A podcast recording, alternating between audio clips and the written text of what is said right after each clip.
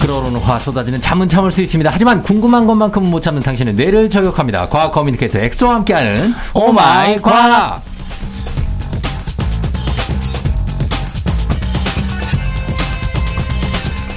이분은 주가가 나날이 상한가, 하한가가 없습니다. 과학 커뮤니케이터 엑소 어서 오세요. 반갑습니다. 과커 엑소입니다. 예, 요즘에 뭐 방송도 많아지고 나날이 바빠지면서 정신없이 바빠서 어, 밤잠도 못 자면서 일을 한다라는 얘기를 직접 했네요. 아, 직접이요? 그 이제 본인이 직접 한 거 아닌가요? 아, 네. 맞죠. 제가 또 작가님한테 아, 저 요즘 너무 바쁩니다. 네. 어, 그래서 어, 잠도 못 자고. 잠도 못 자고. 그막 지금 혀끝에도 되게 따가운 거 생겼거든요. 어, 혓바늘도 돋고. 네, 그래서 지금 약간 혀 짧은 발음이 오늘 좀 날 거를 예, 미리 양해의 말씀을. 어, 괜찮아. 좀 귀엽게 좀 부탁드릴게요.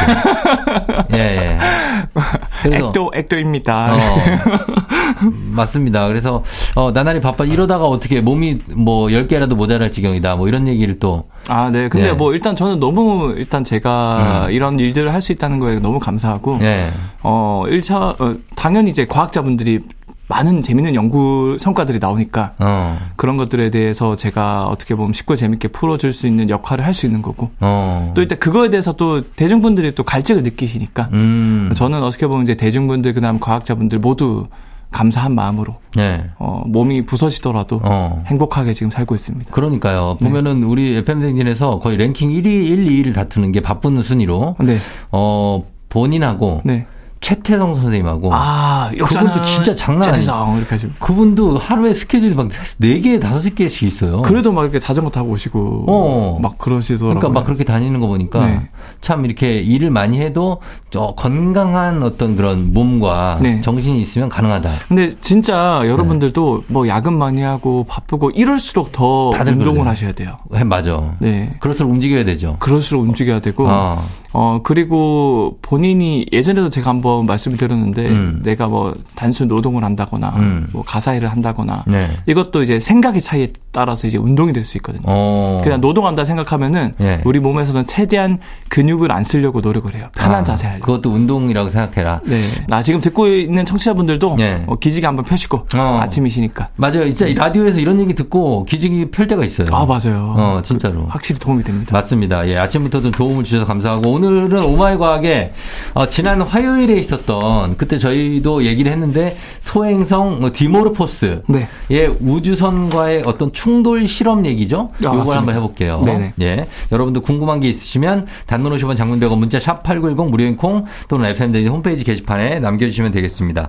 이게 이 소행성을 예전에 아마게돈이라는 영화 아. 어, 브루스 윌리스 주연의 그러니까 확실히 쫑지 형님은 연령대가 높다라는 걸 이제 인증한 게 네. 어, 저희 세대는 이제 돈 룩업이라고 하거든요. 돈 룩업. 네. 어. 음. 최근에 이제 엑스플릭스라는 그 플랫폼에 이제 개봉한 영화인데 예, 예. 레오, 레오나르도 디카프리오 주연이고 어, 저희는 레오나르도 다빈치죠. 아, 그럼요. 그 저희는 사람은 레오나르도 나 다빈치? 400여소 사람인데 아니, 아니, 아니. 저희는 다빈치. 르네상스에서 아직 사시는 여기 디카, 디카프리오도 많이 늙었어요. 아 맞죠 많이 들었죠. 아, 그럼, 그럼. 어. 예, 그래서, 아, 그거를 저희가 생각을 하고 아마게돈을 네네. 소행성을 폭발시키기 위해서 우주선을 발사한다. 네. 이런 정말 영화 같은 내용이었는데 이게 어떤 실험입니까? 어, 사실 뭐 돈룩업이나 아마겟돈 모두 예. 그 지구로 충돌할 수 있는 소행성을 핵폭탄을 싣고 가지고 폭파시켜 가지고 음. 이 소행성을 좀 음. 없애보자라는 거를 시도하기 위해서 주인공들이 이제 고군분투한 내용인데 예. 이게 이제 영화 같은 일이 실제로 벌어진 거죠 저번 네. 주 그러네. 화요일 날. 예. 어 근데 실제로는 디모르포스라는 소행성이 지구를 향해 다가왔는데 예. 그 핵폭탄을 터뜨린 건 아니고 어. 아주 빠른 우주선이, 가서 우주선이, 어, 가서 미인 거죠. 맞아 팍 부딪혀가지고 예. 이제 최대한 밀어서 제가 그때 컬링 얘기했는데 맞습니까? 컬링처럼. 컬링 같은 띵 해서 돌을 이쪽으로 옮겨놓는. 와, 궤도를 정확합니다. 바꾸거나. 대부분 이제 당구 얘기하시는데 당구도 비슷하고. 어 이제 컬링 얘기 음. 네. 아주 신선하고 좋습니다. 좀 묵직하게 옮기는 것 같아서. 그래서 맞아요, 맞아요. 네. 당구보다는 컬링이죠. 그죠? 아주 묵직하니까. 맞습니다. 네. 그래서 그 궤도를 바꿨는데 이게 성공을 했다고 네. 들었는데. 네. 그렇죠? 어 이게 네. 사실은 성공을 완벽하게 성공했고 어. 이게 사실 제가 아까 말씀드린 것처럼 디모르포스라는 이 소행성이 혼자만 있는 게 아니라 음. 얘가 더 큰 이제 디디모스라는 약 780m 정도 되는 녀석을 돌면서 네.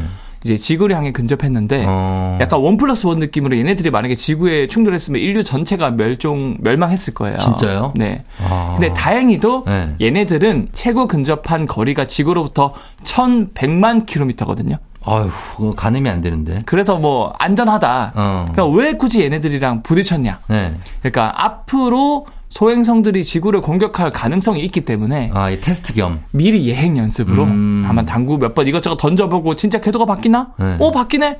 어 그러면 이걸로 앞으로 이제 인류를 위협할 만한 소행성이 왔을 때 어. 미리 이제 컬링하듯이 던져가지고 어. 궤도를 바꿔보자. 그러니까 이런 이거는 식으로 진짜 소행성이라고 해서 말이 소행성이지 그렇게 작은 게 아니죠. 어 소행성이 크기가 얼마나요? 부딪힌 소행성이 이제 디모르포스가 160m 정도 되는데 네. 그 정도면 우리나라 전체 우리나라에 떨어져서 우리나라 전체가 다 폭발해요. 없어지는 수준이고요. 지름이 160m예요. 지름이 160m 정도 됩니다. 아, 그러면 그게 강력한 어떤 충돌을 어, 그 뭐든 파괴력을 갖고 있군요. 엄청난 파괴력을 가지고 있고 이 정도면 이제 뭐 수소 폭탄, 핵폭탄 뭐 몇 천 개 진짜? 정도가 되는 위력이고 걔가 돌고 있는 모 소행성 같은 경우는 780m거든요. 그 그러니까 엄청 큰 거죠. 정도면은 뭐 이제 거의 인류 전체가 이제 멸종할 네. 수 있을 정도의 수준이었다. 어, 그러니까 우리가 이제 환경 생각하고 플라스틱 뭐 ESG 이런 거 생각하는 것도 좋지만 네. 사실 이런 게 부딪히면 끝장이거든요, 정말. 근데 정말 이게 위험했던 게 네. 이게 미리 우리가 대비를 하고 미리 이렇게 스캔을 해서 얘네들이 어디서 날라온지 봐야 되는 게 음. 불과 5년 전에 네.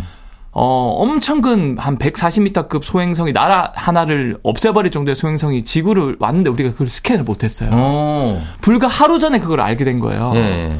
그래가지고 이거는 뭐 대응이 안 되는데 다행히도 진짜 약간 약간 그 모공을 스쳐갈 정도. 어. 그 지구를 살짝 비껴간 거예요. 아, 진짜? 네. 큰일 날 뻔했네. 만약 부딪혔으면 이제 잘못했으면 이제 우리나라가 사라질 정도의 큰 폭발을 어. 할 수 있었는데 네.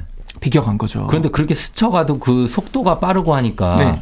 뭐 예를 들면 그런 큰 폭풍이라든지 이런 네. 게 발생하지 않습니까? 어 그래도 이제 우리가 대기권이라 그래서 네. 이 대기권도 그냥 얇은 겹이 아니라 음. 엄청 뭐 몇백 킬로미터 되거든요. 음. 그래서 그런 것들이 막아주고 있고 그다음에 뭐 지구 궤도로 들어온 게 아니라 음. 비껴갔기 때문에 안전했다라고 음. 보시면 될 것 같습니다. 괜히 겁주는 거 아니야? 지금 겁치는 건 약간 아니고 우리 지금 이거 괜찮은데 괜히 아니 우리 모른다고. 진짜로 한 9년 전에 러시아에서도 예. 불과 20m 정도밖에 안 되는 운석이 떨어졌는데 네. 민간인 천여 명이 다치고 어. 건물 4천 채가 부서졌어요. 진짜요? 네. 아, 실제로 그런 일이 있었구나. 그리고 약 10km급 정도의 소행성이 6,600만 년 전에 떨어졌거든요. 예.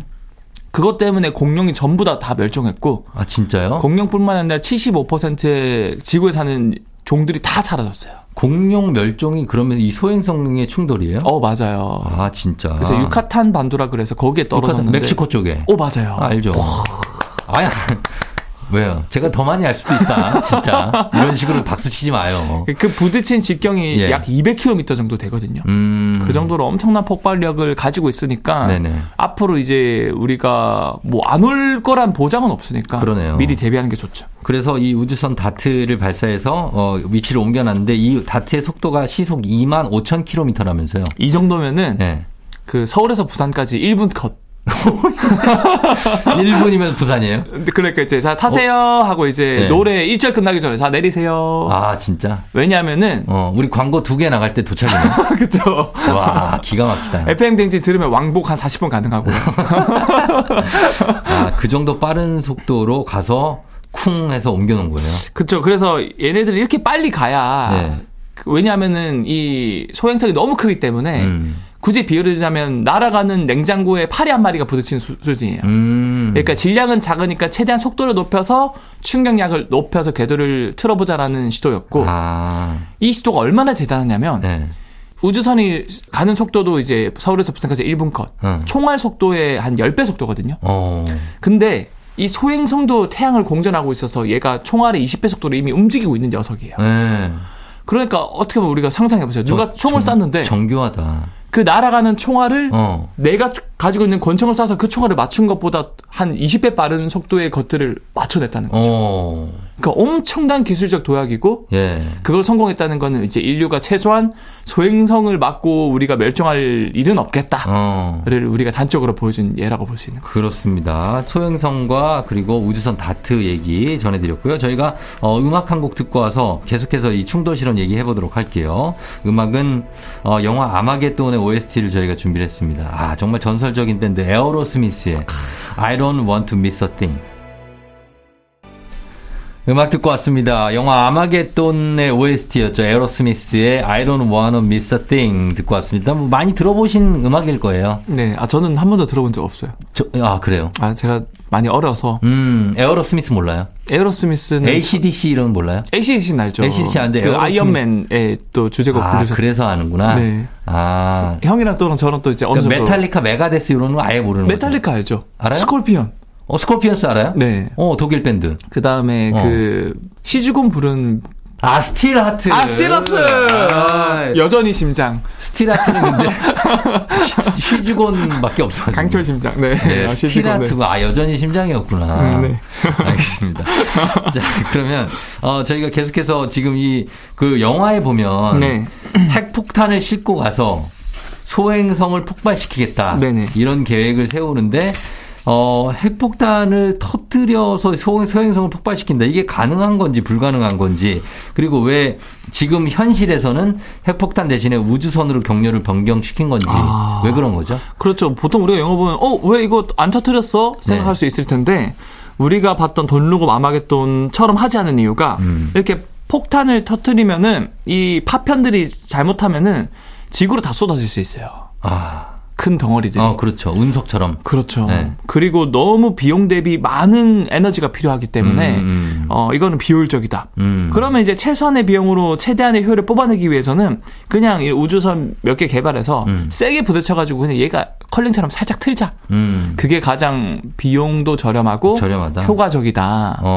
어. 사실은 이게 부딪혀도 각도가 진짜 얼마 차이가 궤도가 안 나거든요. 네. 근데 미리만 하면은 그게 이제 점점 거리가 멀면 멀수록 그 결국에는 변하는 각도 차이가 엄청 커지거든요. 약간만 틀어도 나중에는 엄청 커지는 각도가 나오죠. 그렇죠. 멀리서만 제대로 맞추는. 그렇죠. 그렇죠. 그래서 그런 식으로 우리가 선제적으로 대응하자라고 음. 이제 전략을 짜고 있는 거죠. 워낙 거리가 멀기 때문에 네. 진짜 한 뭐 한 0. 몇 도만 틀어줘도 되겠네, 그죠? 맞아요. 그리고 그걸 실패했을 때도 이제 대응 전략이 있거든요. 어. 그게 쫑디 형님이 말씀하신 핵폭탄을 터뜨리자인데 음. 실제로 한 100m급의 소행성 같은 경우는 네. 1메가톤의 핵폭탄을 맞추면은 음. 그 전체 질량 대비 0.1% 정도만 음. 지구로 쏟아지고 나머지는 다 이제 산상조각 나서 분해된다고 하더라고요. 아, 그래요. 그래서 이런 시뮬레이션도 해봤기 때문에 어. 이제는 좀 우리가 우주가 뭐 외계인이 오지 않는 이상은 네. 소행성으로부터는 좀 안전하는 뭐 이제 어. 시발점이 되지 않았을까. 음, 라고 그래요? 불렀었어요. 이게 사실 인류 최초의 실험이라고 하는데 네.